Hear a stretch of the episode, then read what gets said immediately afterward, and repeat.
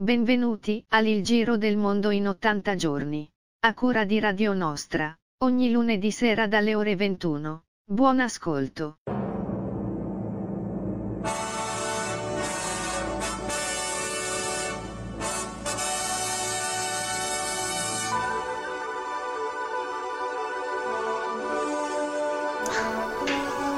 Eccoci qui, tornati. Buonasera a tutti. Buonasera Rossella. Buonasera Gianluigi. Terza puntata, questa sera si vola alto, abbiamo la mongolfiera che sta facendo dei giri incredibili sul, sul mondo che, che, che troviamo disastrato dal Covid-19. Mannaggia. Eh. Mannaggia. E niente, direi di lasciare la sigla, andare subito a collegarci. Abbiamo vari collegamenti in giro, faremo un po' di strada questa sera.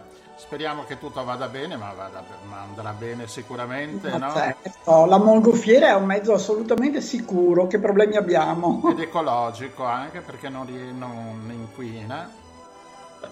È bella anche da vedere pal- questi palloni che girano per il mondo. Pensa una volta quante che quando si vedevano passare, che, che chissà che, che, che, cosa destavano alla gente che stava sotto. È un'ammirazione e probabilmente anche un po' di invidia.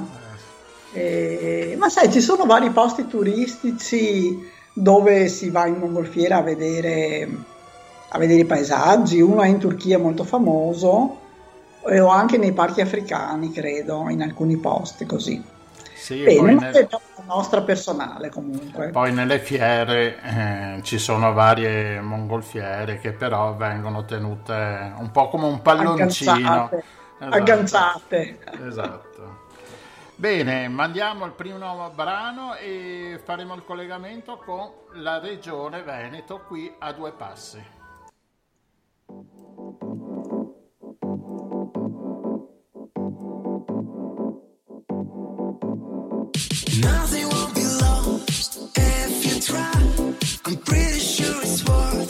Change your life. Nothing won't be lost if you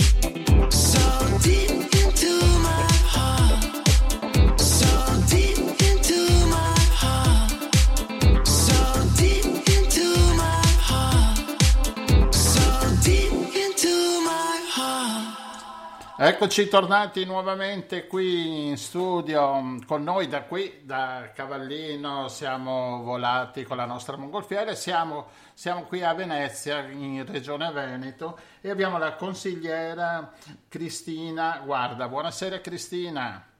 Buonasera a tutti quanti. Buonasera, Buonasera benvenuta, grazie per essere con noi. Sì, il piacere è mio, davvero grazie a voi. Intanto, eh, insomma, speriamo che questa serata possa portare delle riflessioni belle. Ah, sì, sicuramente.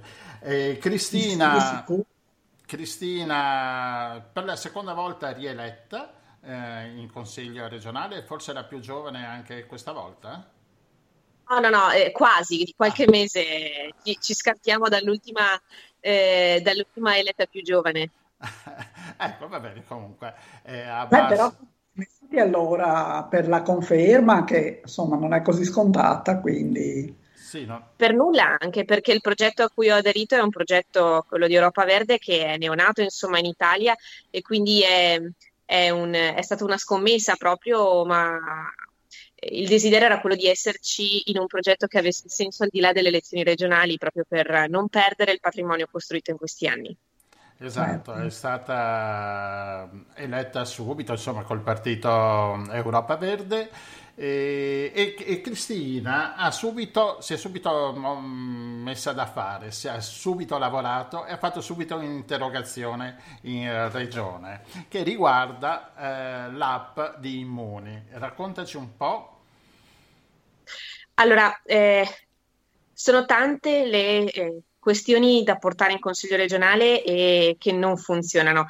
La più eclatante in questi giorni in realtà è stata proprio la questione dell'app Immuni. Avrete letto che eh, è stata l'applicazione che ad aprile è stata messa a disposizione eh, di noi cittadini italiani per monitorare le frequentazioni eh, e, e, i luoghi che abbiamo visitato, nel momento in cui siamo positivi, eh, il nostro codice viene connesso con i codici delle altre persone che hanno frequentato quei luoghi ed, ev- ed evidentemente consentono anche agli operatori sanitari di sapere eh, a chi, eh, chi, richiamare eventualmente per un tampone in caso di una positività di una persona che è stata con noi per più di 15 minuti all'interno di un luogo non sufficientemente arieggiato o comunque a una distanza non, eh, non eh, rispettosa se diciamo dei metro, del metro, di due metri di distanza consigliati. E, ehm, da aprile in poi anche io l'ho scaricata proprio per cercare di facilitare il lavoro agli operatori sanitari.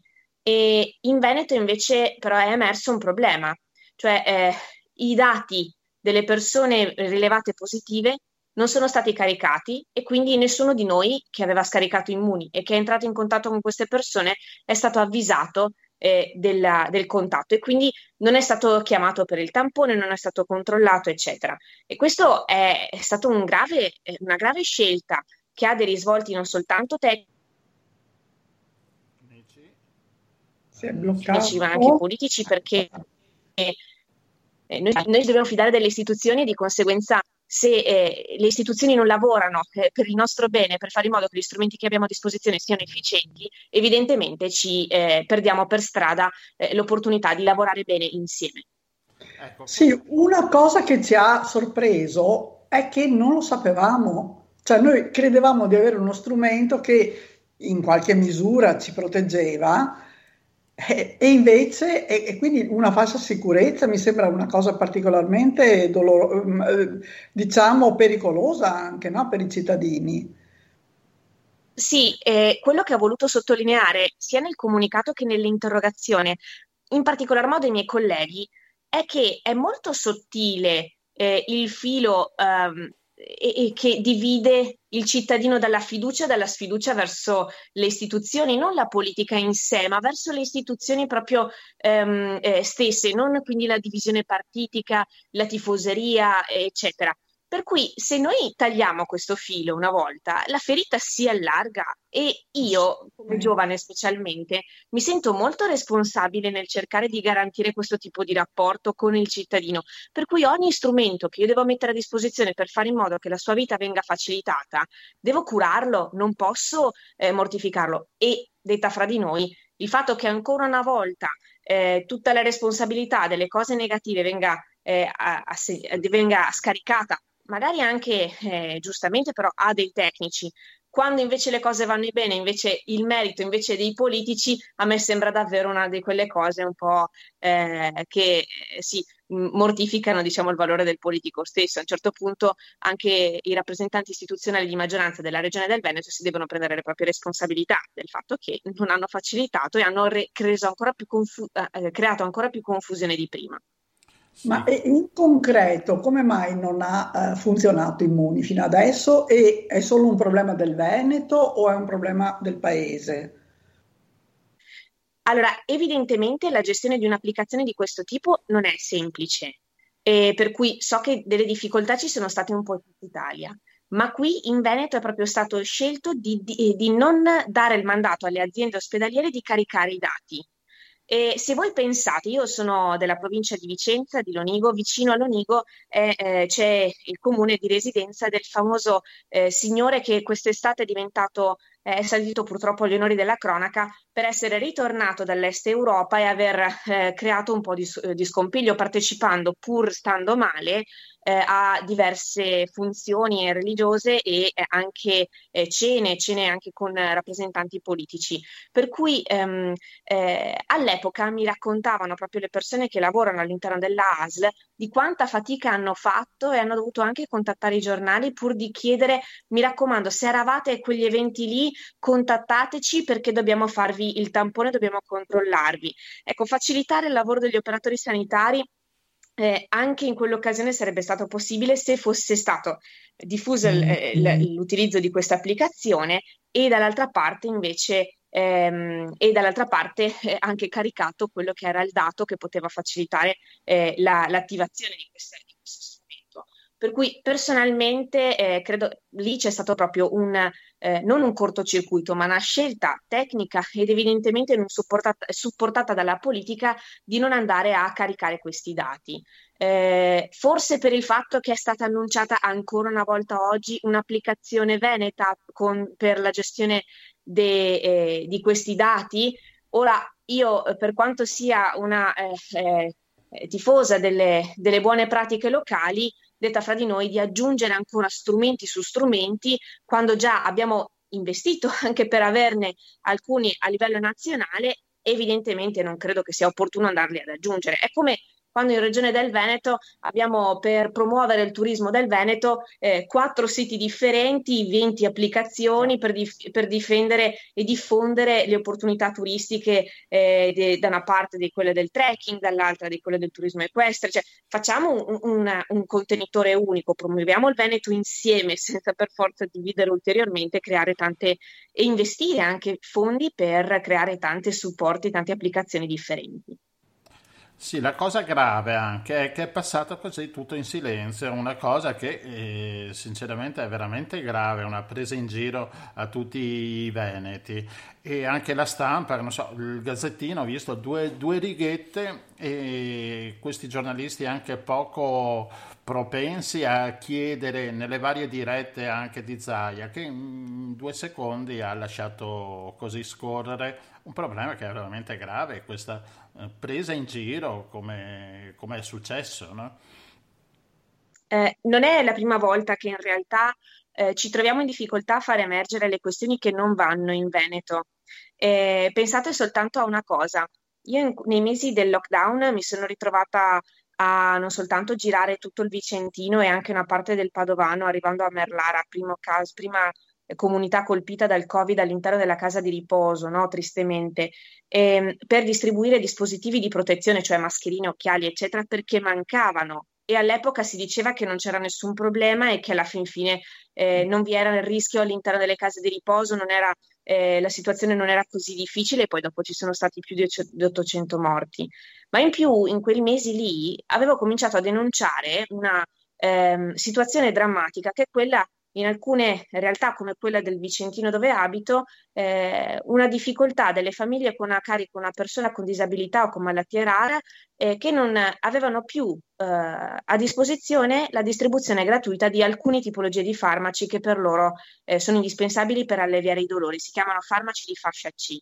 E all'epoca avevo denunciato la questione ma neanche i giornali l'hanno presa in considerazione. Eppure era una cosa che a, a tante famiglie eh, di questo territorio interessava e, e, e, creava notevole disagio, con anche spese di centinaia di euro ogni mese. Eh, sono riuscita a risolvere eh, questo problema soltanto sei mesi dopo, cioè proprio la settimana scorsa hanno ricominciato a consegnarli gratuitamente. E e capite che se anche questi temi, in cui c'è stato un disservizio gravissimo, eh, creato eh, in un'epoca molto molto complessa come quella Covid, in cui alcune famiglie si sono viste eh, private di quello che di, per legge gli spettava gratuitamente, questo eh, tema non è salito all'onore della cronaca in questi mesi, non dico in piena epoca Covid, ma proprio anche nei mesi estivi, eccetera, queste proteste non sono salite all'onore della cronaca, allora io mi domando davvero eh, ogni tanto se davvero la comunicazione ufficiale è quella che consente al cittadino veneto di rendersi conto delle ingiustizie di cui eh, magari ecco, è pure vittima e magari non se ne accorge propriamente e magari durante le elezioni poi va a votare sempre gli stessi che non hanno preso le, le loro decisioni. Infatti i risultati sono bulgari, anzi hanno detto che in Bulgaria invidiano i risultati veneti perché abbiamo battuto i record. Allora, questa cosa dell'app veneta, che io non avevo sentito, mi sembra particolarmente grave alla luce di una notizia che invece ho sentito prima. La Commissione europea ha messo eh, da oggi eh, o da domani, non so, le app di Italia, Germania e Irlanda si parlano. Quindi in automatico eh, la nostra app Immuni è connessa con quella per esempio in Germania e questo è molto importante, hanno anche previsto che un po' alla volta tutte le altre app dei vari paesi europei saranno eh, connesse, però mi sembra già un buonissimo punto di partenza questo, no? E per la difesa della salute dei cittadini europei. Quindi sarebbe un motivo in più per far funzionare bene quella che abbiamo. Esattamente condivido pienamente. Però dobbiamo anche scaricarla perché siamo ancora tanto, siamo ancora pochi perché questa applicazione abbia, abbia senso, bisogna scaricarla però eh, proprio anche fidandoci di quello che è poi anche l'organizzazione dei prossimi mesi per essere celeri nel ricevere un servizio che magari possiamo facilitare. Certo, il problema è che quando poniamo, adesso la metteranno in funzione, si viene avvisati, eh, bisognerebbe poi che ci fosse una filiera efficiente, no? E se invece il cittadino poi si trova perso nella burocrazia, non sa cosa fare, il medico di base non sa cosa fare, eccetera, e come diceva lei prima, diventa anche eh, scoraggiante e un po' eh, tende a sfilacciare il rapporto fra il cittadino e le istituzioni e questo è sempre eh, una perdita, una, un fallimento eh, a prescindere appunto dal partito da, o da chi c'è al governo, eccetera. Assolutamente. Bene, io direi...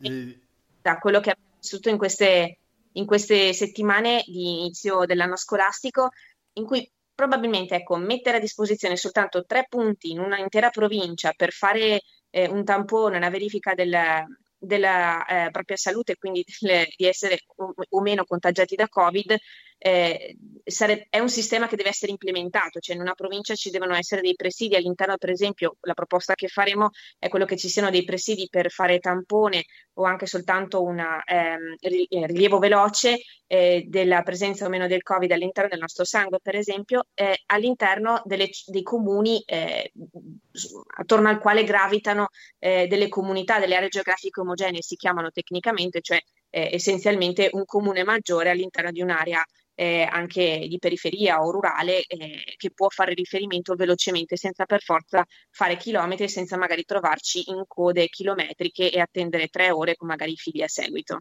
Certo. Bene, io ringrazio Cristina per, um, per questo collegamento.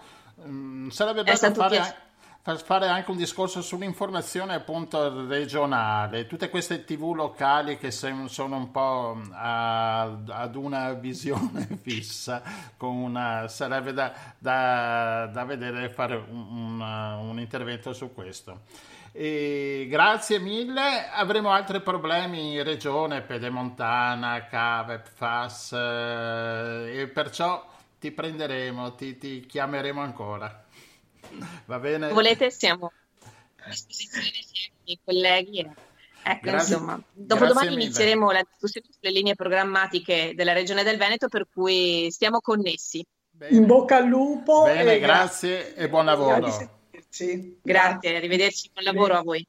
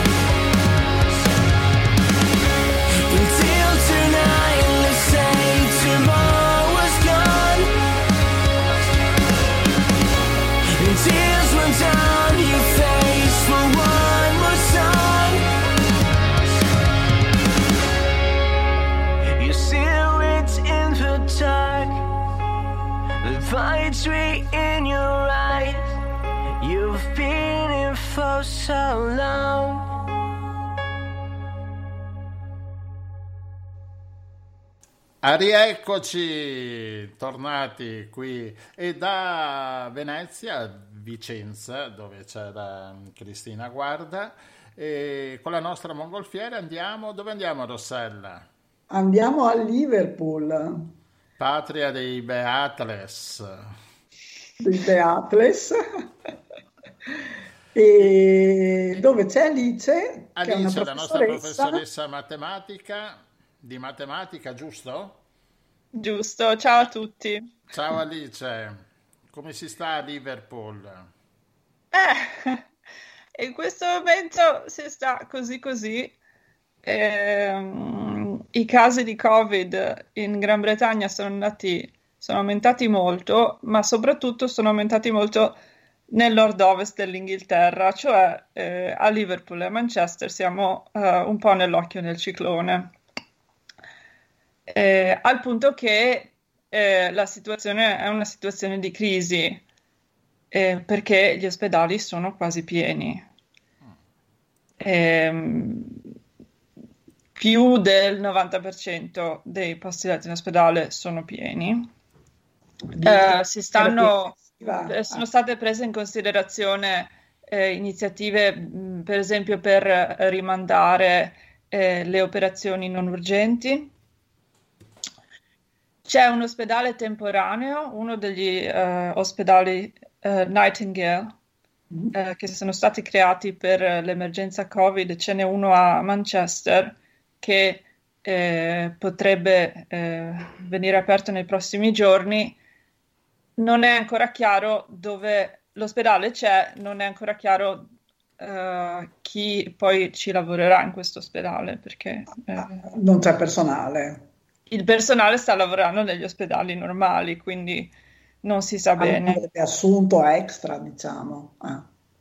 E, sì, non, questo non è stato chiarito. Eh, quindi Liverpool in questo momento è in una, uh, uh, il livello 3 di uh, allarme della, del sistema inglese. 3 su quanto? 3 su 3. Ah, cioè il massimo? Eh beh sì, sì, certo. Eh, Manchester è ancora a livello 2. Eh, essenzialmente eh, c'è una, un negoziato in, in, corso tra il sindaco di Manchester e il governo per ehm, passare a un livello 3 in cui però non, non, ancora, non, si sono ancora messi d'accordo sui termini. Ma e, e, quindi con un livello 3 cosa vuol dire? Tutto bloccato, chiuso, tutti chiusi in casa, non si mette Le, in no, no, no, no, no, no, non è un, non è un lockdown come quello di come quello di marzo. Le palestre sono chiuse, i pub sono chiusi, tranne se possono anche eh, servire da mangiare, quindi se eh, vuoi eh, puoi prendere un pasto con la tua birra, puoi andare anche al pub. Eh, I ristoranti sono aperti. E quindi quali sono le misure che hanno pensato di prendere visto che c'è un livello 3? eh, le, le, palestre sono chiuse, i pub sono chiusi. Eh, i pub, pasti, tranne quelli che servono da mangiare e poi non, c'è, c'è, solo servizio al tavolo. Quindi mm. ci sono una serie di misure, ma non sono, non sono misure restrittive come quelle che c'erano a marzo. Si spera che sia abbastanza, in questo momento non è ancora chiaro. Eh, siamo in questo livello 3 da una settimana, quindi eh, i risultati si vedranno tra università? qualche giorno. Le università qui a Liverpool eh, sono completamente online in questo momento, tranne eh, per casi particolari, per esempio ehm, alcuni laboratori sono in presenza, ehm, per medicina è un discorso un po' diverso. Eh, noi a matematica siamo completamente online eh, data la situazione. Si sperava di poter fare parte delle lezioni in presenza, ma poi dati i numeri, proprio la situazione grave qui a Liverpool, eh, si è spostato completamente online. E... che è un'esperienza nuova per noi. E stiamo un po' cercando di capire che cosa funziona. Per il momento sembra che sia sembra che stia andando abbastanza bene. Abbiamo iniziato, abbiamo la prima settimana di lezioni appena finita. E quello che stiamo cercando di fare è di avere più contatto con gli studenti in modo che non si perdano eh, no, dietro uno schermo. Eh, quindi, per esempio, avere più incontri eh, in piccoli gruppi per sentire come stanno andando gli studenti, se ci sono problemi, eccetera, eccetera in modo da coinvolgerli più attivamente. Sì, per non farli sentire no, troppo soli. Soli e abbandonati, come in effetti sono. Ma quindi molti non fuori sede non sono neanche venuti? Ehm, allora, molti degli studenti inglesi sono venuti, alcuni sono rimasti eh, fuori sede. Eh, poi ci sono eh, qui a Liverpool moltissimi studenti cinesi eh, che vengono a partire dal secondo anno dell'università e io mi aspettavo che uh, aspettassero, invece molti sono già arrivati, degli studenti con cui sono uh, in contatto io, nel mio piccolo gruppo di cui sono responsabile, sono uh, tutti qui a Liverpool. E no, non è vero. Ah. Di quelli con cui ho parlato sono tutti qui a Liverpool, quelli con cui che non mi hanno ancora contattato non lo so e giustamente loro resteranno lì, insomma, no? Cioè, non è che possono andare avanti e indietro dalle Beh, avanti e indietro non ci possono andare. Il sistema dei trasporti mm, com'è? C'è, c'è il problema dei, mm, della metro piena, dei pullman pieni. Qua in questo momento si sta parlando di questo anche da noi. Qui devo dire che ehm, mi sembra di capire che sia un problema meno grave eh, però semplicemente perché se ne, forse perché se ne parla meno che da voi. Ehm, gli autobus che ho visto io eh, erano sempre mezzi vuoti. Però non e in orari di punta. A Londra c'è il problema della metropolitana, che sicuramente è un problema grave, ma non, non si è ancora eh, insomma se ne è parlato meno anche perché Londra in questo momento non è in una situazione così grave come il nord-ovest. Ma c'è una spiegazione su come mai proprio Liverpool e Manchester sono più eh, toccate dalla virulenza, diciamo, del virus? Allora, eh, il nord-ovest dell'Inghilterra è una zona più povera mm-hmm. rispetto al sud, rispetto a Londra ed è anche una zona che ha sempre votato a sinistra. E quindi il Covid e... che è di destra ha voluto... Com... e quindi eh, c'è, eh, conf... c'è, un conflitto in questo momento con il governo di destra, il governo dei Tories e i sindaci di sinistra che si accusano a vicenda di essere completamente irragionevoli. Le zone povere dell'Inghilterra sono sicuramente colpite di più, a parte all'inizio dove eh, Londra è stata colpita duramente, però in questo momento eh, si vede abbastanza bene che eh, le zone che stanno soffrendo sono le zone più povere. Per una serie di motivi, eh, alcuni che sicuramente si capiscono poco, altri perché le persone che ehm, guadagnano poco non si possono permettere di rispettare bene le regole sulla quarantena, per esempio, non si possono permettere di stare a casa perché devono continuare ad andare al lavoro, eccetera, eccetera. Ok. Bene, grazie mille Alice per questa fotografia di Liverpool. E mm, niente, se, se, succede anche qualcos'altro ti chiameremo come abbiamo fatto stasera e come avevamo fatto tempo fa. Grazie a voi, buona serata. Grazie Alice. Grazie Alice, a presto. Ciao, ciao.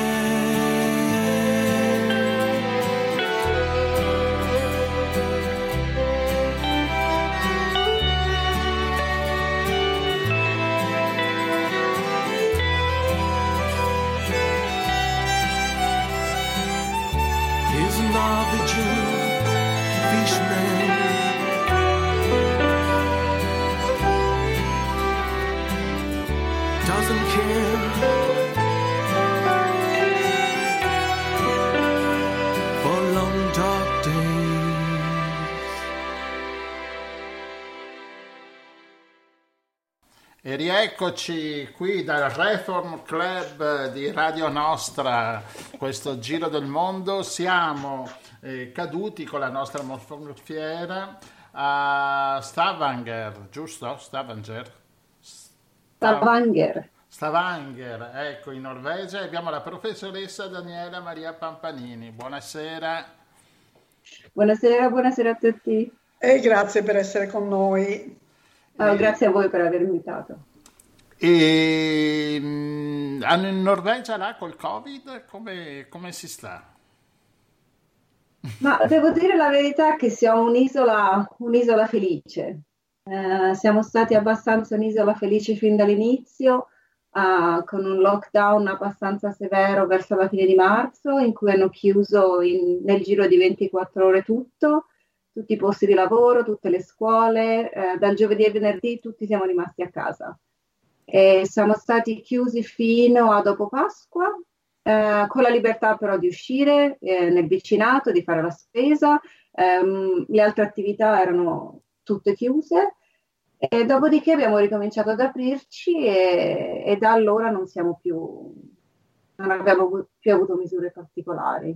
Non abbiamo mai indossato maschere, eh, abbiamo sempre mantenuto la distanza del metro, a un certo punto eravamo due metri, poi siamo rimasti al metro eh, e, e per ora è tutto quello che abbiamo, una distanza di sicurezza di un metro e cercare di evitare il contatto con persone che non sono di famiglia o quelle con cui si fa la routine, tipo compagni di classe, le classi sono isolate l'una dall'altra un pochino, però i ragazzi vanno a fare sport, eh, i locali sono aperti, ehm, c'è an- antibac dappertutto, si lavano tutte le mani continuamente. Un'isola però per il felice. resto, sì, per il resto la vita procede Mm. quasi normale, anche se nulla è normale. E con eh, l'università, eh, insegni all'Università di Stavanger e tecnologie ambientali, no? Eh, acqua- eh, tossicologia acquatica. Ah, Sono una tossicologia acquatica, interessante. Acquatica. Eh, io sto insegnando in questo semestre, facciamo un insegnamento misto, quindi chi vuole venire in classe può venire in classe, eh, chi vuole seguire online segue online. Eh, la maggior- io in realtà mi trovo metà della classe presente e metà online.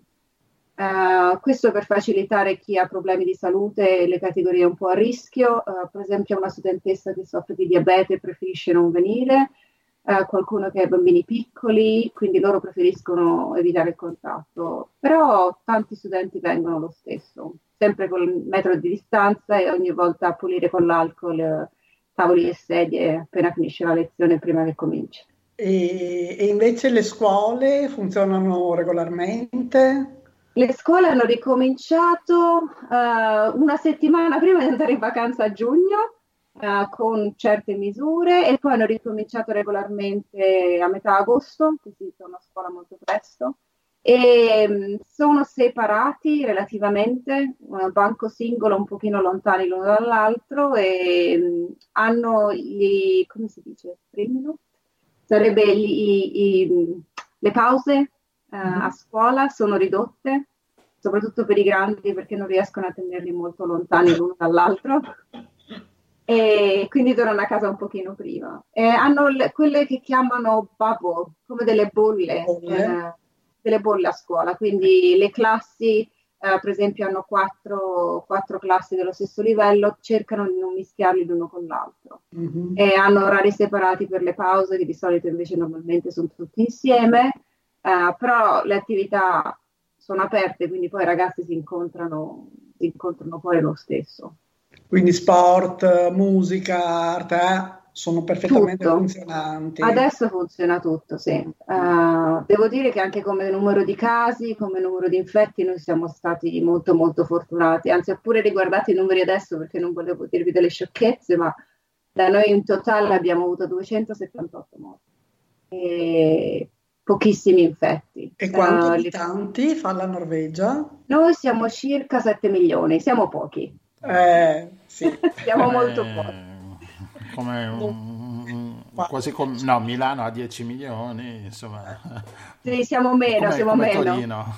Su un territorio anche abbastanza vasto, no? no? Eh sì.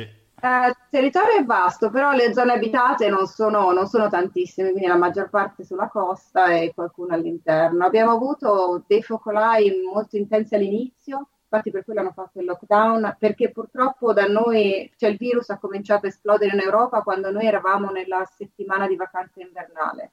Quindi molti norvegesi sono andati a sciare in Austria e sono tornati Infettati. portando il virus da noi. Mm. Sì, sì, quindi ci sono state zone molto molto colpite intorno a Oslo.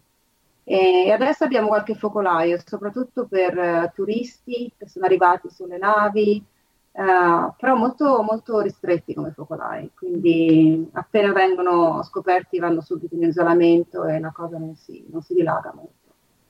Ma una nazione così di montagna, così al nord, eh, vengono a sciare in, in, eh, in Austria in Italia i norvegesi. Qui abbiamo montagne piuttosto piatte, diciamo, quindi vanno bene per il fondo oppure per i fuoripista. Se uno piace la discesa classica, quello con lo ski lift, qui ce ne sono poche. Eh, qui si va su a piedi, ci si mette sci in cima e si scende. Non ci sono molte attrezzature, resort, eh, sono molto ancora allo stato naturale in Norvegia, si danno molto da fare, per cui a chi piace fare lo sci di discesa viene sì, vanno giù sulle Alpi in Italia, anche molti vengono in Italia, in Francia. Il, il periodo adesso si sta verso, adesso fa, fa, fa buio abbastanza prestino da voi, no? In, cioè, uh, sono, sì. a, me, a, me, affascina questo discorso dei sei mesi notte, sei mesi chiaro.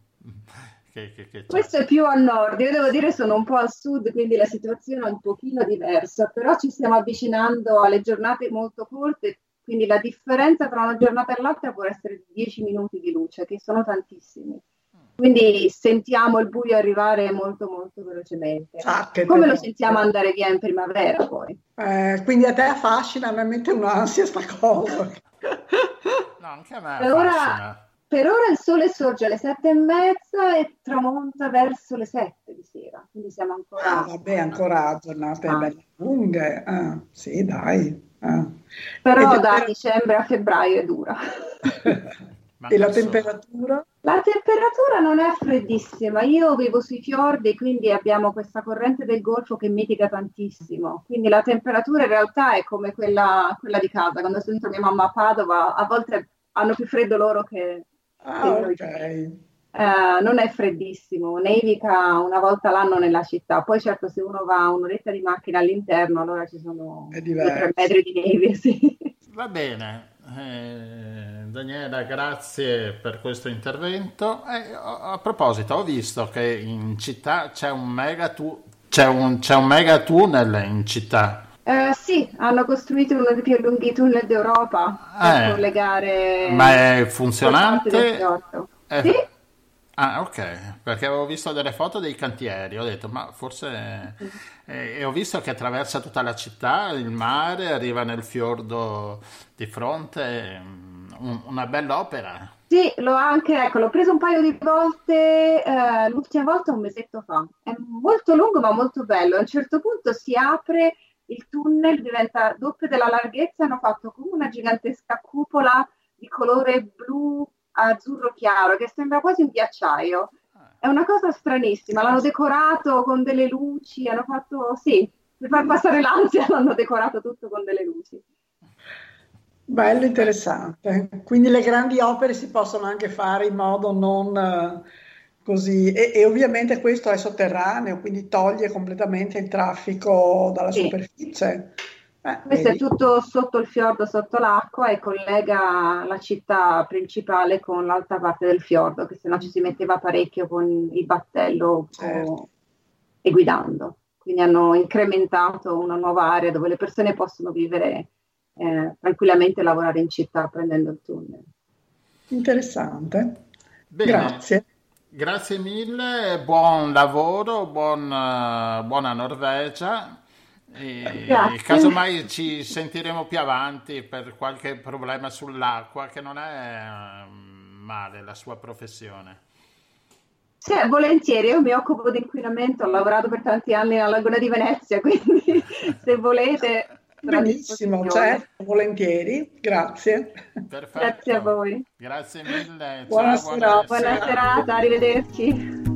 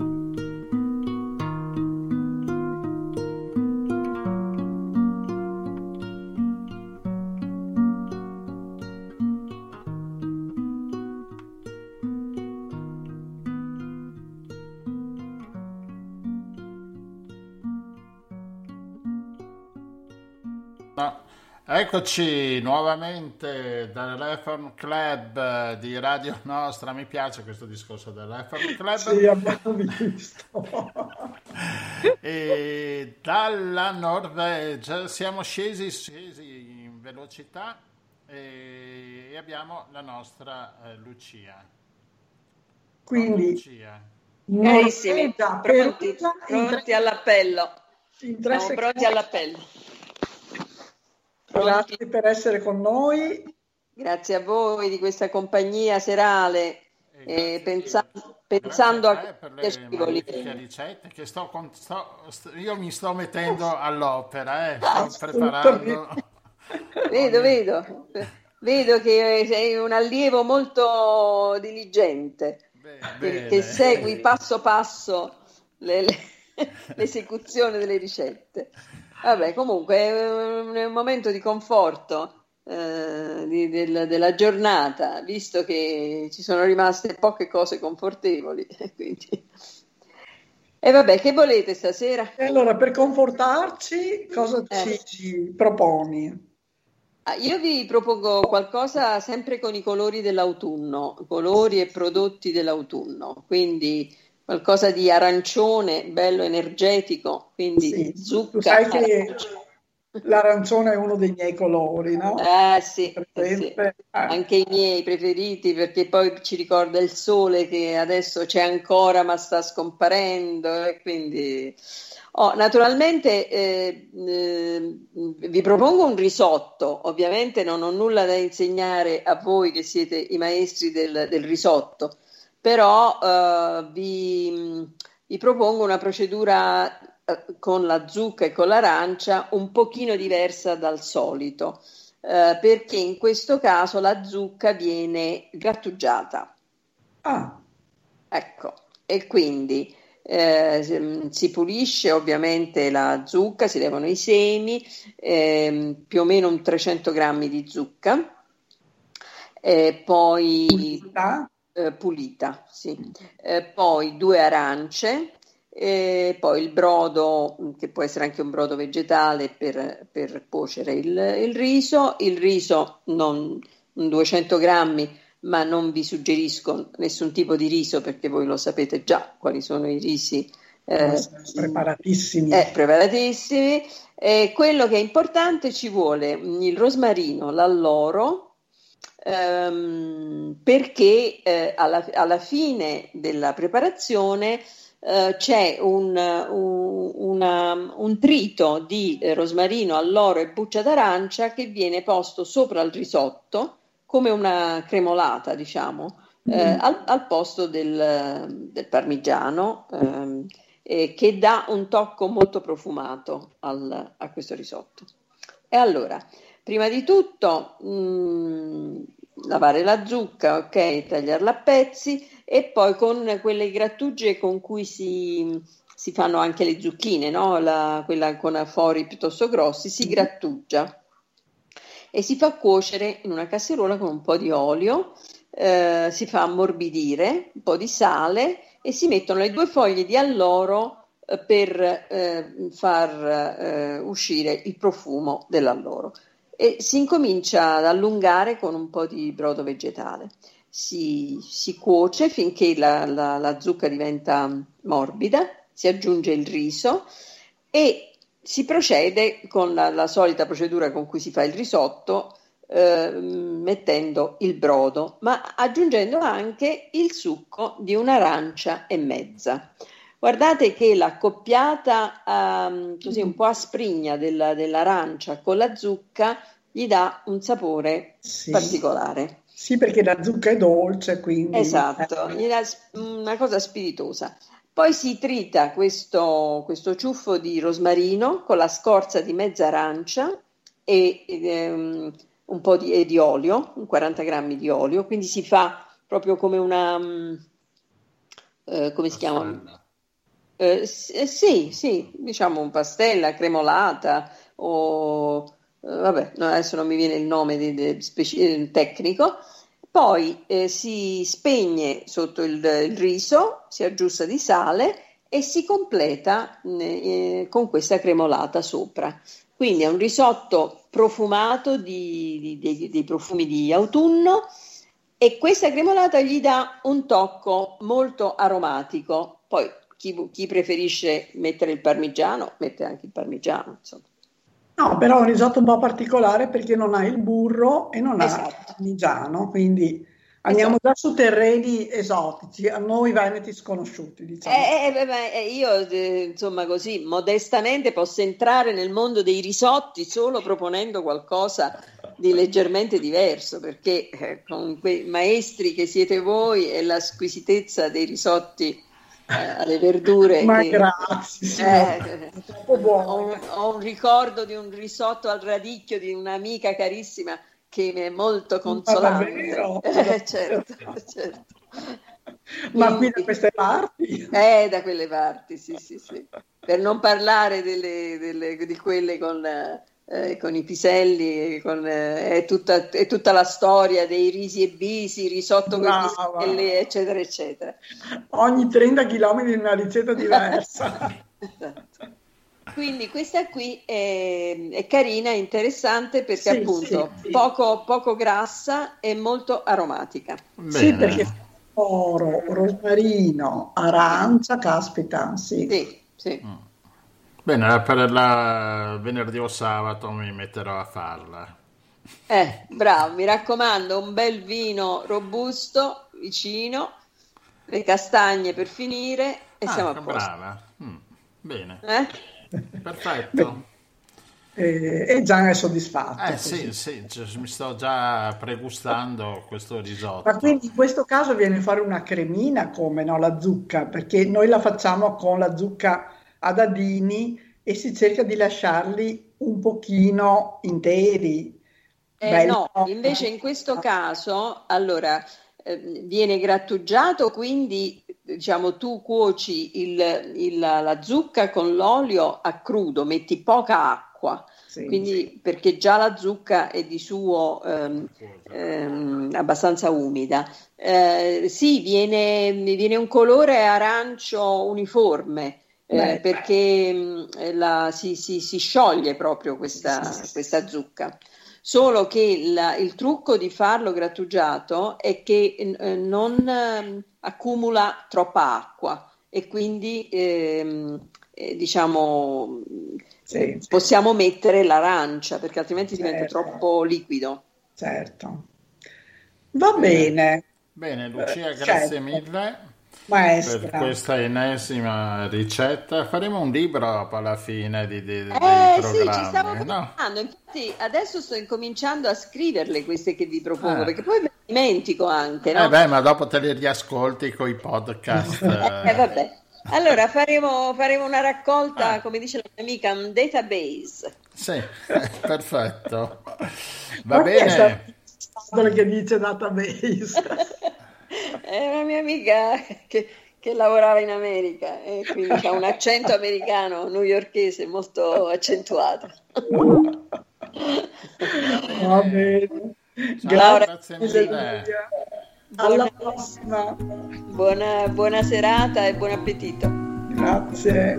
Ciao.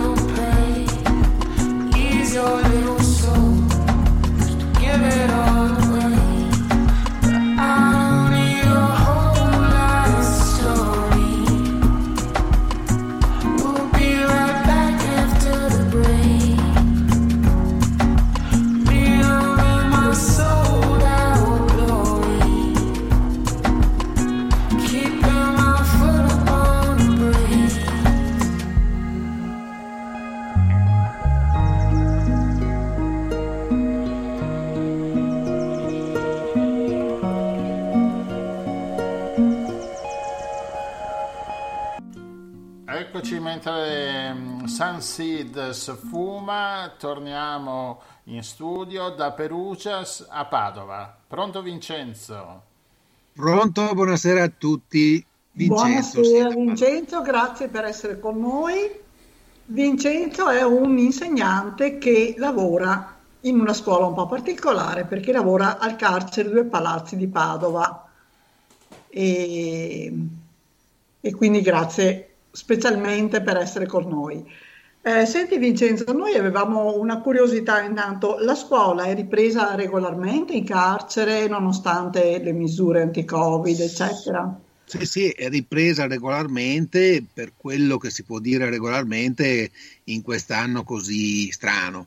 Eh, noi abbiamo cominciato dal primo giorno, come tutte le scuole, eh, certamente che eh, siamo una decina o dovremmo essere una decina in organico lì eh, in carcere, ma eh, finora siamo 5, 6 anzi in questo momento.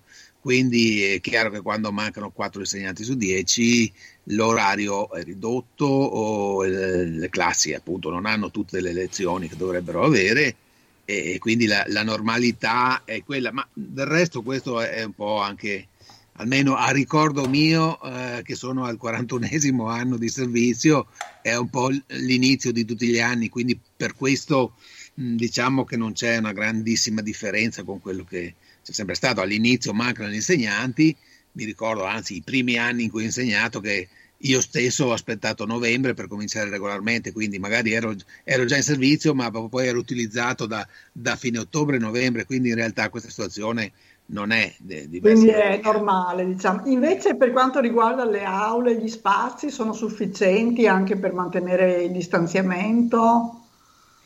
Ecco, anche lì c'è stato appunto un controllo di tutte le misure che si sono messe in atto per, eh, per questioni di sicurezza e quindi eh, già quest'estate eh, sono, state, mh, mm, sono stati distanziati i banchi, era già stato fatto prima eh, perché comunque noi avevamo tenuto delle lezioni eh, a distanza ad aprile-maggio scorso e quindi sono stati ridotti i posti dentro le aule, quelle che si potevano chiamare forse maggiormente aule in quanto non sono nate come aule, quelle, quei locali lì sono nati appunto come locali di, di carcere.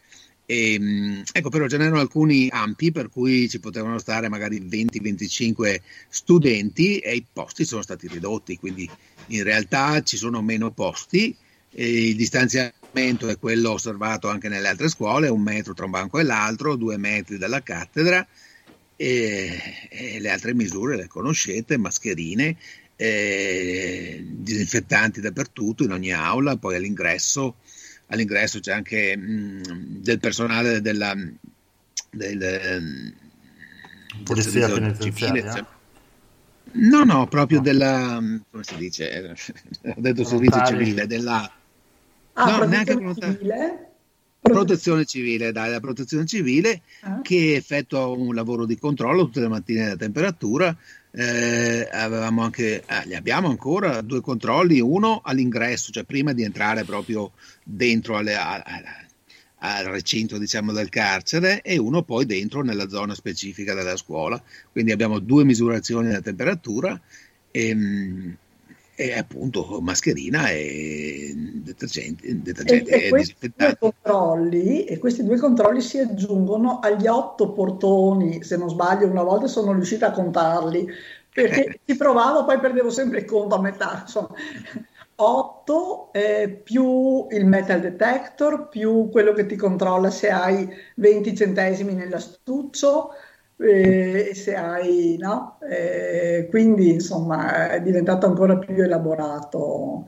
Ascolta Vincenzo, quanti studenti ci sono più o meno iscritti?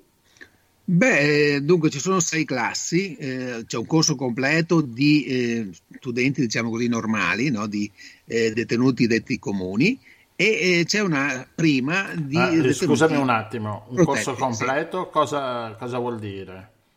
Ecco, scusate, il corso completo per una scuola è una sezione intera, no? dalla prima alla quinta, ah. quindi prima, seconda, terza, quarta, quinta. Ma tutto di, e la scuola forse insieme. non l'ho detto, non l'ho detto perché magari ho il ricordo dell'altra intervista, magari do per scontato che uno lo sappia. La scuola è la scuola Einaudi Gramsci di Padova, eh, che è, è, in carcere da più di vent'anni, è partito il Gramsci più di vent'anni fa poi eh, 5-6 anni fa, adesso non vorrei sbagliare, e c'è stata l'unione fra le due, le due scuole grosse di mh, ragioneria di Padova, cioè l'Enaudi e il Gramsci, è diventata una scuola unica con 1600 studenti circa e, e in più gli studenti del carcere, quindi eh, c'è anche questa sezione carceraria che è un codice anche dal punto di vista amministrativo per conto suo.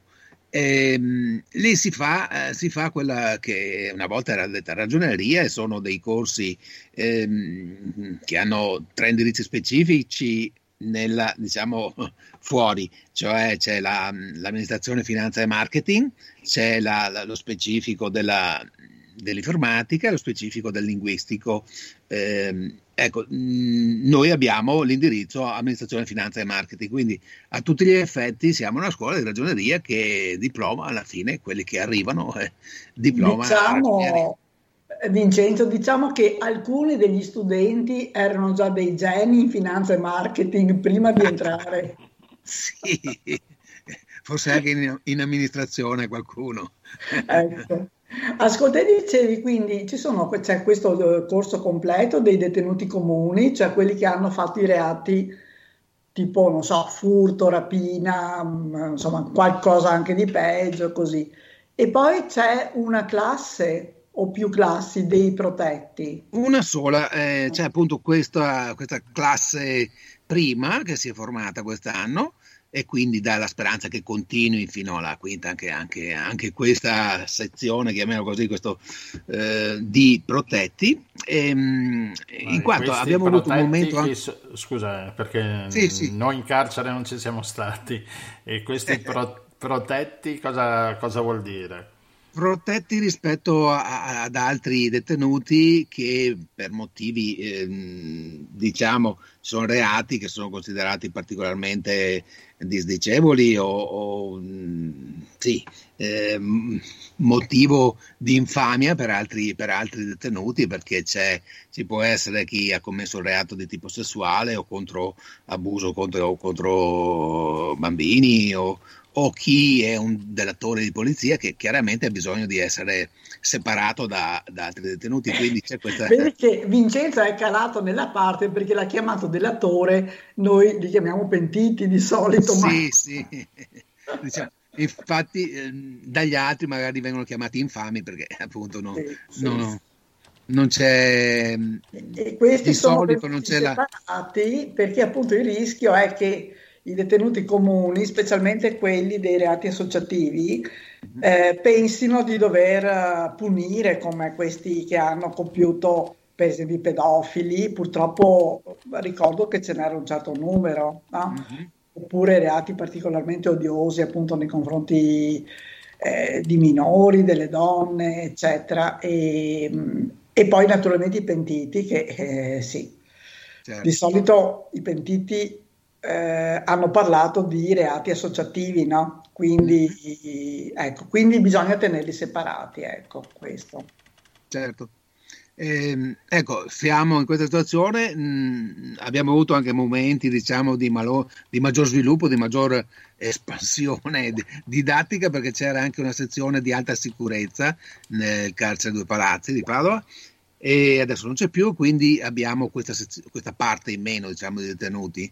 Ehm, ecco, ehm, diciamo che questo numero di classi ci consente, comunque per esempio, consente a me di insegnare solamente in carcere, perché queste sei classi, eh, io insegno matematica, non l'ho detto, eh, dovendo insegnare per tre ore in ogni classe, con sei classi eh, comple- completo il mio orario lì dentro. Eh, siamo in pochi ad avere tutto l'orario lì dentro, siamo solamente in tre ma quattro con una collega che è part time, ma appunto eh, siamo dedicati a questo, a questo compito. Insomma. E, ascolta Vincenzo, ma ehm, qualunque detenuto che vuole frequentare la scuola è ammesso a farlo o c'è una scelta mh, da parte dell'amministrazione penitenziaria?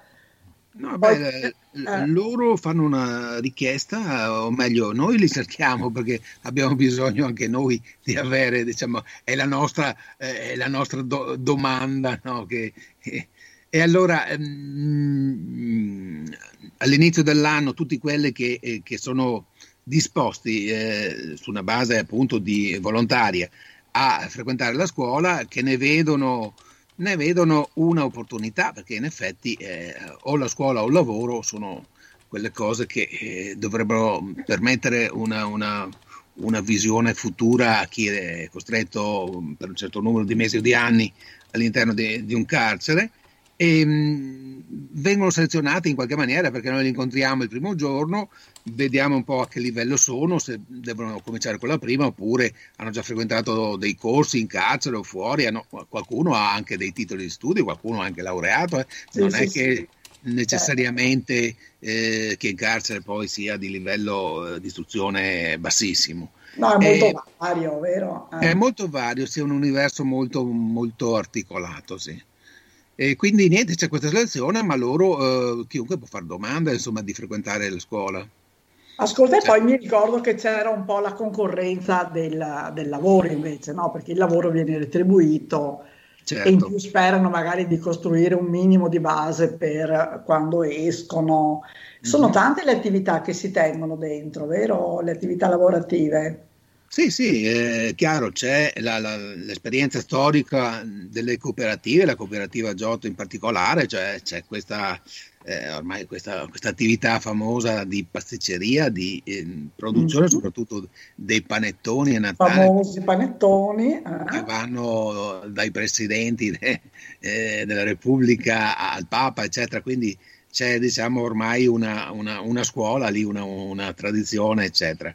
Eh, non c'è solo quello, perché c'è anche chi fa attività di call center, per esempio chi prenota una visita a, all'ospedale, è facile che trovi dall'altra parte un detenuto, uno dei nostri studenti anche.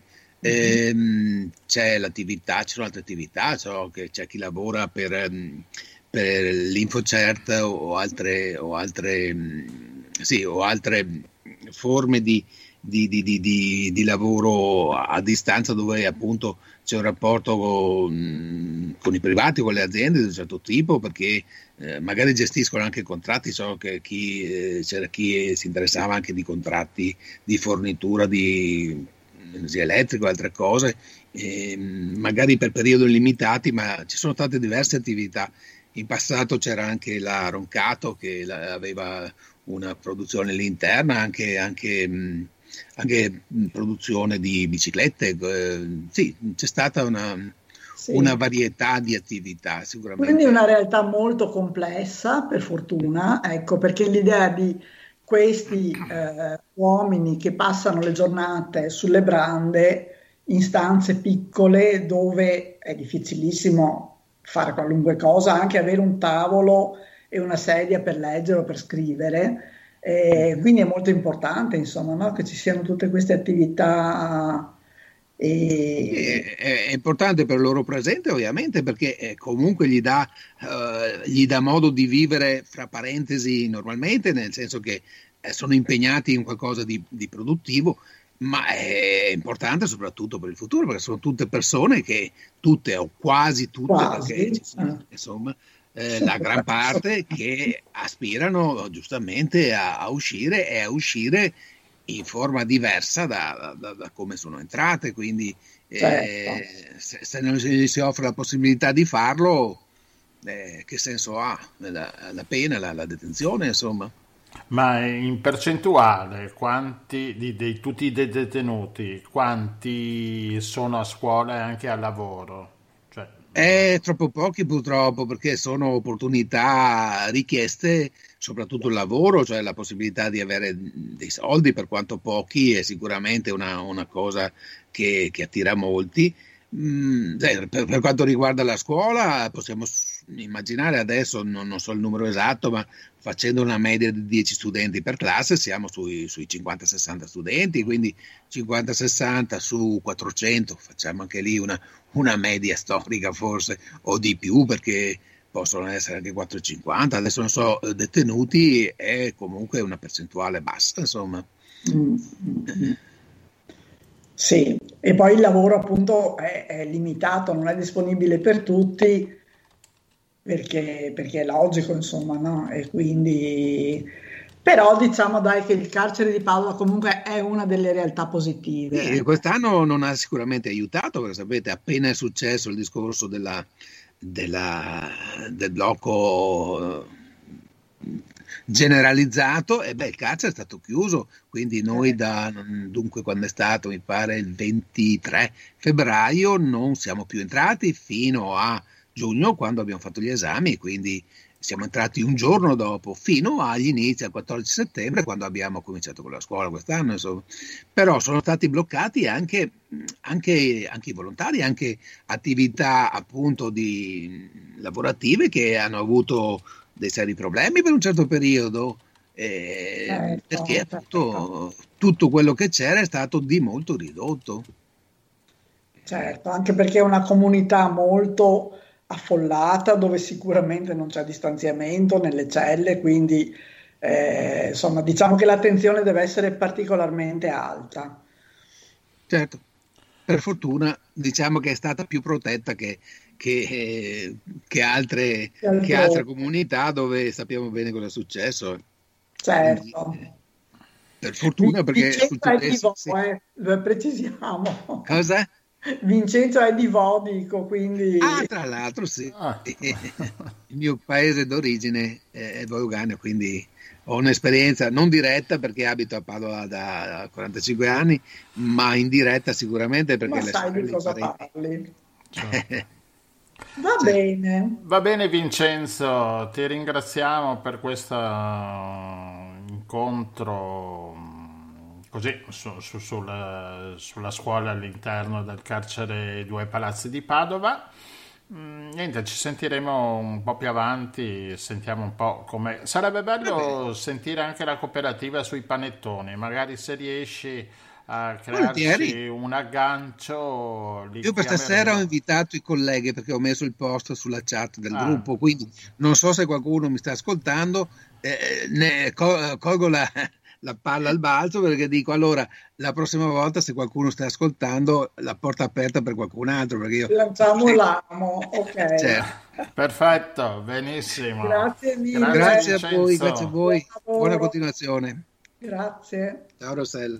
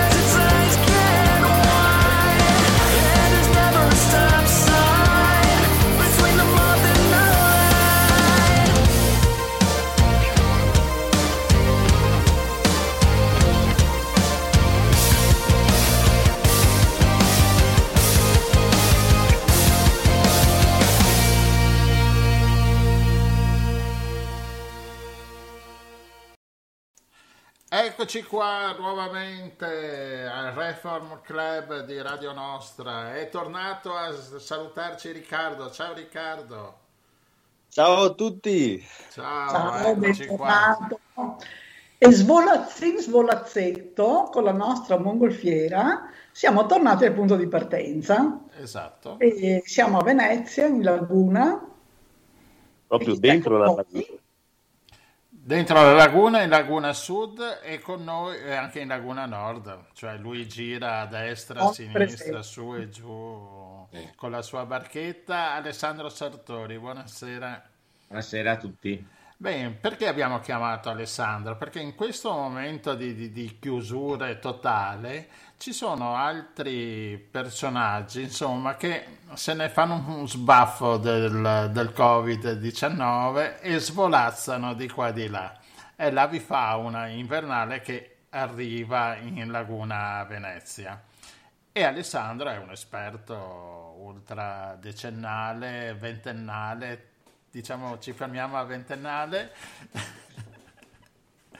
del, dell'avifauna lagunare, insomma. Sì, diciamo che sono più vecchio che non esperto, che è grave. No, Adesso non sta a pignorare, no? no, no, no, no, va bene. Comunque è vero che giro con la mia barchetta dalla laguna sud alla laguna nord e anche alla laguna centrale e in questo momento è il periodo in cui il- la migrazione degli uccelli è in una fase importante e per cui insomma chi segue queste- queste- questi movimenti chiaramente cerca di muoversi con la barca cercando di andare nei posti più interessanti per capire com'è la situazione. In realtà gli uccelli sono molto precisi e danno proprio dei giorni che, che delle volte spaccano veramente eh, eh, l'ora come fossero un treno svizzero. proprio. È incredibile Ah, come hanno questo orologio interno, no? sì, sì, sì, eh, parlavamo prima dei gabbiani, delle volte eh, c'è per esempio un gabbiano dove ho io l'ufficio a Marghera che la prima volta l'ho visto nel 2013 ed era a metà ottobre e poi ho notato, ormai sono 2013-2020, sono sette anni che lui regolarmente arriva tra il 18 e il 22 di ottobre, lui arriva sempre sullo stesso paletto, sempre sullo stesso posto, fa questo viaggio lunghissimo, eh, eh, io capisco che è lui perché è inanellato, poi casomai gli spieghiamo qualcosa su questa tecnica di, di ricerca, per cui non è, un- è un gabbiano comune, però noi sappiamo che si chiama Mario Rossi perché ha un numero, ha una targa, per cui è, è ben lui e spacca il secondo, cioè lui tra il 18 e il 22 di ottobre regolarmente arriva a Marghera e questa cosa è incredibile ed è un po' il fascino che c'è dietro alle migrazioni che sempre hanno colpito l'uomo fin dall'antichità, no? Ma scusa, i gabbiani migrano? Sì, sì, il gabbiano comune, Eh, quello chiamato Gira. quello che eh, noto come cocal o cocai, poi cambia verso Portogruaro crocal, ma comunque è quello lì, quello piccolino, nidifica anche in laguna, ma con un centinaio di, di coppie, per cui potrebbero essere 200 gabbiani, mentre negli inverni più freddi, dall'est dell'Europa, dal nord-est d'Europa, arrivano fino a 20.000, per dire la differenza, insomma. Per cui anche girando a Venezia o se guardiamo la zona, per esempio, di Cavallino Treporti, dove ce ne sono parecchi, se voi poi notate ad aprile ce ne sono molto pochi. Perché quindi, già a quindi marzo loro qui vengono a passare, diciamo, l'inverno. L'inverno, l'inverno, che poi lo fanno molto lungo perché mettiamo che questo un po' tutti gli uccelli del, del- del nord-est dell'Europa. Pensiamo a un, a un trampoliere che nidifica nella tundra. Eh, non è che ci sta molto nella tundra perché non è un posto per cui arriva il periodo in cui nella tundra c'è la primavera, per cui trova tanto da mangiare, arriva da queste migrazioni lunghissime, il tempo che fa il nido, che nascono, che le uova si schiudono, per cui facciamo finta 20-30 giorni, un mese. E poi quando nascono i pulcini, un mese per per- per- perché, si- perché diventino atti al volo, cioè capaci a volare, insegnarli a mangiare, insegnarli a fare i primi svolazzi, poi non stanno mica nella tundra. Vengono in Laguna di Venezia, che è molto più bello, Certo. e normalmente quando noi, quando noi pensiamo che stia cominciando l'estate, perché magari finalmente arriva agosto e possiamo andare in ferie, per loro le ferie sono già finite e sono già in viaggio di ritorno. Infatti, chi gira in laguna sa che verso fine giugno cominciano i primi arrivi, che poi insomma si sviluppano tra luglio e agosto. Questo è proprio il primo passaggio. Però adesso con i primi freddi, cioè ottobre, prime, prime, quando noi cominciamo a tirare fuori le coperte, cominciamo a, a, a dire comincia a far freddo, cominciamo a fare le prove del riscaldamento, allora st- succede che grosse, grossi contingenti che magari si sono fermati in Germania piuttosto che in Polonia cominciano a scendere e, ed è il periodo in cui noi notiamo proprio gli arrivi importanti, che ce ne accorgiamo anche nel piccolino a casa nostra, perché magari nel nostro giardino vediamo Vediamo, ti sei fermato Alessandro. Eccoci qua. Ved- eh, eravamo rimasti a Vediamo nel nostro giardino. Sì, ah beh, sì, ero saltato. Vabbè, cominciamo a vedere un uccello che tutti conosciamo, che è il petirosso, che a metà ottobre comincia la sera a cantare. Infatti è arrivato. Che tutti pensiamo che canta perché è contento di essere arrivato nel nostro giardino. In realtà anche qua c'è una storia dietro perché è nel pieno della migrazione, per cui il petirosso che magari eh, arriva nel nostro giardino, poi apriremo da dove arriva, no? e, e, e, o del giardino del condominio o della nostra casetta, eh, in realtà subisce il passaggio di tutti gli altri petirossi che magari, non so, svernano a Napoli o svernano in Africa, però passano nel giardino e lui è molto preoccupato nel dire attenzione che questa è zona mia, qua ci sono arrivato io okay. e, qua ci, e qua ci passo l'inverno io. Per cui in questo periodo si sentono tutti cantare e si dice ah che felici che sono, in realtà sono arrabbiatissimi e sono lì che stanno dicendo questa è una zona occupata, è un po' come noi quando andiamo a fare la spesa e troviamo il parcheggio al supermercato, insomma, ecco. il parcheggio è mio, ecco questo. Ma quindi adesso ci sono sia uccelli che vengono perché qui fa più caldino, sia uccelli che vanno perché qui fa troppo freddo per i loro gusti. Sì, qua la, sì, traffico per... pazzesco praticamente. Sì, sì. io faccio sempre l'esempio del merlo che abbiamo, ne... ma facciamo anche il petirosso, no? Tutti, anch'io stesso, sono stato portato a pensare che fa freddo in montagna, allora uno pensa, non so, l'altopiano di Asiago piuttosto che il Montello.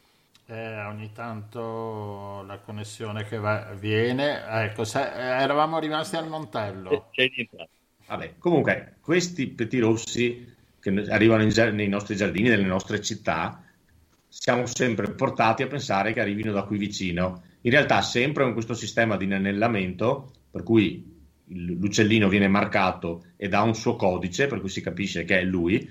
E nella zona di Venezia ne sono stati trovati eh, che arrivano dalla Finlandia. Per cui pensiamo a questo uccellino ah, piccolino che fa questo viaggio lunghissimo, probabilmente giardino da giardino, perché farà sicuramente delle giornate di volo, ma ne farà anche alcune di riposo, e magari dalla Finlandia arriva, passa il suo bel inverno a Cavallino e poi se ne ritorna.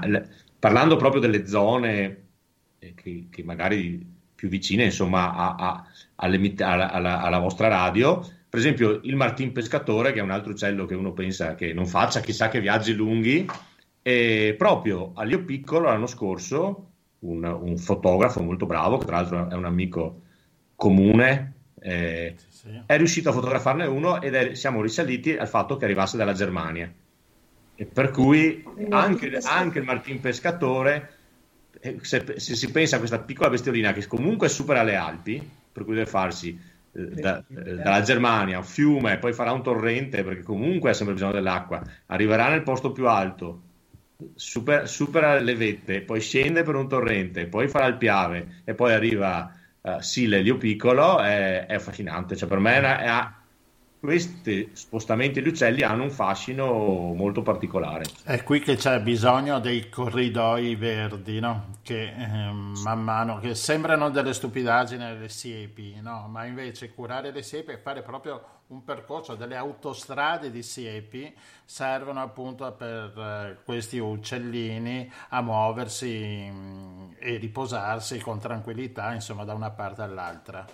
Beh, questa è una cosa verissima e questo dimostra come tutti noi, forse io dico sempre questa cosa, una delle bugie più grosse che ci hanno raccontato è quello che noi non possiamo fare nulla, cioè il singolo non può fare nulla, no? Perché ormai tutto va male, perché ormai le cose vanno così. Ed invece ogni nostra azione, questo per quanto riguarda la natura, ma anche quanto riguarda la vita civile, ogni nostra azione ha una sua importanza. E, e, e, e nel caso appunto del, della natura, anche tenere un, un, giardino bene o piantare qualche pianta particolare, piuttosto che anche tenere un, un, un balcone con dei fiori durante la primavera, ha una sua ripercussione sulla biodiversità, sulle piante, sugli insetti, sulle, sulle farfalle appunto, e sugli uccelli. E per cui eh, l'invito che io faccio sempre è quello di essere attivi a 360 gradi perché la nostra azione può effettivamente salvare il pianeta. Ascolta, ti voglio chiedere una cosa e poi voglio anche dire una cosa che ho fatto che secondo me è stata bella. Allora, quello che ti voglio chiedere è cosa vuol dire, cosa intendi quando dici tenere un giardino bene? Cioè vuoi dire l'erba rasata, che non ci sia un pelo storto, che sia tutto quanto ripulito, eh? oppure un ambiente più accogliente appunto per questi uccellini che hanno una vita così impegnativa. Allora, già tenere un giardino, che insomma, ne, ho, ne ho avuto esperienza, poi io non sono molto bravo in queste cose, implica un lavoro, per cui seguire una, un, anche tenere un balcone è un lavoro, no? Però già questo è una cosa positiva. Poi se all'interno di una zona verde che noi curiamo, ma questo può essere anche rapportato all'interno di un'azienda agricola, anzi a maggior ragione all'interno di un'azienda agricola, noi facciamo delle azioni che tutelino il nostro interesse, perché un'azienda agricola che produce un giardino che comunque abbia l'erba dove si possa invitare gli amici, eccetera, ma si fa attenzione ad alcune eh, azioni che possiamo fare anche per la biodiversità, questo sarebbe l'ideale. Per cui in un giardino si possono mettere dei nidi artificiali per gli uccelli, si può lasciare un angolo, un angolo dove magari si lascia l'erba un po' più alta, per cui pur avendo l'erba rasata, però un me- basta un metro quadro dove comunque crescono le, le piante selvatiche, poi si arrangiano gli insetti a, a, a trovarle e a riprodursi eh, ma ce ne sono tantissimi. Oggi quello che, che viene chiamato il biogardening è, è, molto diffuso all'estero da anni e sono moltissime le azioni che si possono fare. Per cui l'importante è dedicarsi al verde. Se poi all'interno del verde si fanno delle azioni proprio mirate, si possono ottenere dei, dei buoni risultati. Ci sono dei miei amici che nei giardini hanno una biodiversità incredibile proprio perché lavorano su questo. Guarda, e allora io ho raccolto il basilico che era bellissimo, molto grande eh, per fare il pesto, però ho visto che è smangiucchiato, l'ho lasciato lì, quindi ne ho lasciati alcuni rami, eh, così ho detto facciamo un po' per uno, e in questi giorni è pienissimo di farfalle. Quindi, quindi così, ecco, è facile, no? Non ma è... i, nostri, i, i nostri nonni, poi non parlo più, ma i nostri nonni, quando tenevano la campagna quando raccoglievano tutto il raccolto, poi non, non, non, raccoglievano tutto, lasciavano un po' lì. Magari il fine era venatorio per magari poi cacciare, ma comunque lo scopo è lasciare un po' di mangiare anche per gli animali. Oggi nel, nel fare tutto intensivo, nel massificare tutto, sì, non c'è spazio più per nulla, probabilmente non c'è spazio più neanche per noi. Ecco. Volevo chiederti, ma eh, la, le nostre pinete che sono in questo momento non prese molto bene, essendo un po' più curate, quindi andrebbero bene anche quelle come eh, aiuto per questi animali, quindi per eh, la fauna in generale. Stai parlando delle pinete litorali, no? Le litorali, sì. Sì, sì, beh, eh, eh, le pinete sono sempre importanti per, per, per tantissime specie, sia d'inverno che durante, che durante l'estate. Si nidificano parecchi uccelli, eh, ma anche d'inverno, per esempio, il gufo comune tende a una migrazione comunque, una, una migrazione più corta, eh, non molto studiata, ma molte specie eh, durante il Eccolo qua, è un po', un po' di suspense, eccolo. Qua, tornato, sì. Siamo rimasti al, al gufo. Sì, che il gufo, per esempio, durante il periodo riproduttivo sta in coppia ed ha un proprio territorio poi durante l'inverno, questa è una caratteristica di molti uccelli, vive invece in gruppo e fanno dei veri e propri, vengono chiamati roost, cioè hanno dei dormitori e le pinete, per esempio, del, del, delle nostre zone sono tipiche per tenere un grosso numero di gufi comuni, che poi sono interessanti perché si alimentano di topi e per cui fanno anche un loro lavoro, insomma. Guarda, faccio durante... un aneddoto. Mio figlio l'altro giorno che eravamo andati verso Punta Sabioni, sentivamo degli schiamazzi, delle, dei, dei, rumori di uccelli e lui mi ha detto subito guarda che questo è un gufo. Io ho detto un gufo, ho detto ma eh, cacchio stai dicendo? No, no, sono dei gufi perché a scuola gli stanno insegnando che abbiamo queste specie nel, nel nostro litorale, quindi, quindi, vediamo che anche la scuola sta cercando di sensibilizzare di più anche i giovani nel, eh, nel capire come, si, si, come, funziona la nostra, la nostra zona, quindi le, eh, le nidificazioni che vengono fatte da, da vari animali che, che, ci sono. Ma dico veramente, non mi aspettavo, che pensavo che eh, la scuola, visto come negli ultimi anni, non riuscisse molto a, ad attirare i ragazzi, invece con il fatto della sensibilizzazione ambientale stanno, ci stanno riuscendo perché vedo che fanno tante escursioni anche verso le pinete e, e vedo che ne sanno più di noi in questo momento. Ma questa è forse la notizia più bella della serata, e cioè che la scuola comincia perché io ho due, figli, ho due, figli, grandi e, e, e, nel, e, nel, periodo scolastico praticamente hanno fatto tanta astronomia, tutte cose interessanti, tantissima chimica, però biodiversità eh, e impatto ambientale zero, per cui molto bello questa cosa qua che hai detto, bellissima. Sì, sì, ti confermo perché proprio una cosa di questi giorni qua, quindi non me l'aspettavo neanche io, devo dire la verità. Bene, tornando alla laguna, dai, dici un po' chi sta arrivando, cormorani? No, quelli sempre, quelli, cioè, le specie, le specie eh, diciamo, la, noi, noi latini non siamo molto attenti alla biodiversità, normalmente siamo molto esperti di calcio, automobili, cantanti, però la biodiversità non è quando poi una specie impatta con l'uomo, cioè va in contrasto con l'uomo, diventa importantissima. Allora, il cormorano adesso è importante, eh, o il gabbiano reale, perché se, se, eh, o il fenicottero, quando hanno, hanno, deciso che il fenicottero è dannoso. In, effettivamente il cormorano mangia pesce, per cui va in diretta concorrenza con quelle che sono le nostre mire. E in realtà è una medaglia a doppia faccia, cioè se il cormorano arriva in laguna vuol dire che di pesce ce n'è, per cui ce n'è, in teoria ce n'è per tutti, ce n'è per noi e ce n'è anche per il cormorano. Non mi risulta che nessun pescatore no, non vada più a pescare con la barchetta in laguna perché il cormorano gli ha mangiato tutto il pesce.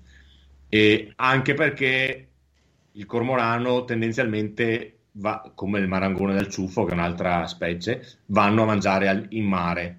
È anche vero però che quando il cormorano trova brutto tempo o ha imparato eh, alcune tecniche o alcuni luoghi, entra nelle valli da pesca eh, dove effettivamente fa danni. Trova pronto, trova eh, pronto. Perché effettivamente mettendosi nei panni di chi invece alleva il pesce, eh, vedere arrivare dentro, a me è capitato vedere quando li ho seguiti li ho sempre visti andare in, in, in, in, laguna aperta o in mare aperto a mangiare. Però è anche vero che quando mi è capitato una sola volta di vederli in valle, se fossi stato il, il titolare della valle mi sarei messo le mani nei capelli, oppure qualcun altro direbbe le mani nel fucile. Nel senso che veramente sono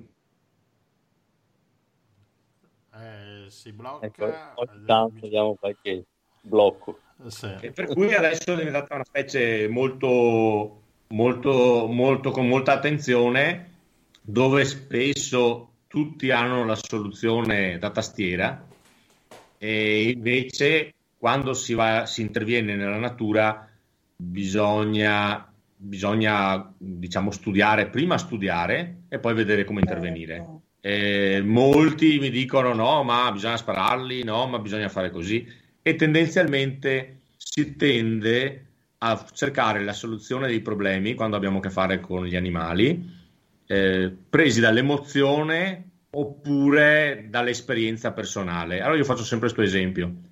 Se noi andassimo dal medico perché abbiamo un problema, saremmo contenti che il medico ci, ci, ci, ci dia delle medicine e cerchi di curarci, preso dall'emozione o dall'esperienza oppure preferiamo che prima ci faccia le analisi del sangue, guarda i dati e prima di operarci fa una, una, una, una ha un quadro generale scientifico. Eh. Tutti vorremmo questo. Ecco, è la stessa cosa per il cormorano, per cui prima di prendere delle decisioni bisognerebbe fare delle belle ricerche, fare le belle analisi del sangue della laguna e poi intervenire. Punto. Cioè cerchiamo di trattare la nostra madre terra come il nostro corpo. Certo. Va bene, Alessandro, grazie per tutte queste nozioni. E ci risentiremo ancora, ti chiameremo di sera, tanto in barca di sera non ci vai. E... No. Quindi... A me fa piacere perché voi avete una zona che ha una potenzialità enorme per, per, quella che può essere, per carità, ci sono i campeggi, c'è già un proprio turismo, ma ci può essere anche un turismo legato proprio alla peculiarità del vostro, certo. del vostro, della vostra zona, che è proprio molto molto particolare e secondo me ha una rilevanza di importanza europea un po' alla volta, gli, però devono gli abitanti capire questo. Capirlo. Va bene, ho fatto tardissimo oggi. Sì, eh, fra uno svolato e l'altro, eh, fra uno svolato e l'altro. E vabbè, dai, abbiamo chiuso in bellezza però. Eh, sì, e, con, infatti, esatto. e anche con un riconoscimento della specificità di un territorio che è veramente unico e quindi ci fa particolarmente piacere. Bene, ci ritroviamo lunedì prossimo. Ci... Sempre con tanti voletti in giro per il pianeta. Sì, eh... il bello della diretta che ti, ogni tanto eh, sfarfalla. Eh vabbè, sono, sono, le connessioni con, questo, con questi nuovi soldi che arrivano dall'Europa ci saranno connessioni più veloci e forse più potenti e ci sarà il 5G che tanto amato dai negazionisti. Cose che già scateni, ti prego. Eh. In effetti parleremo anche più avanti del 5G. Grazie mille, a lunedì Grazie prossimo. A Alla prossima. Ciao. Ciao.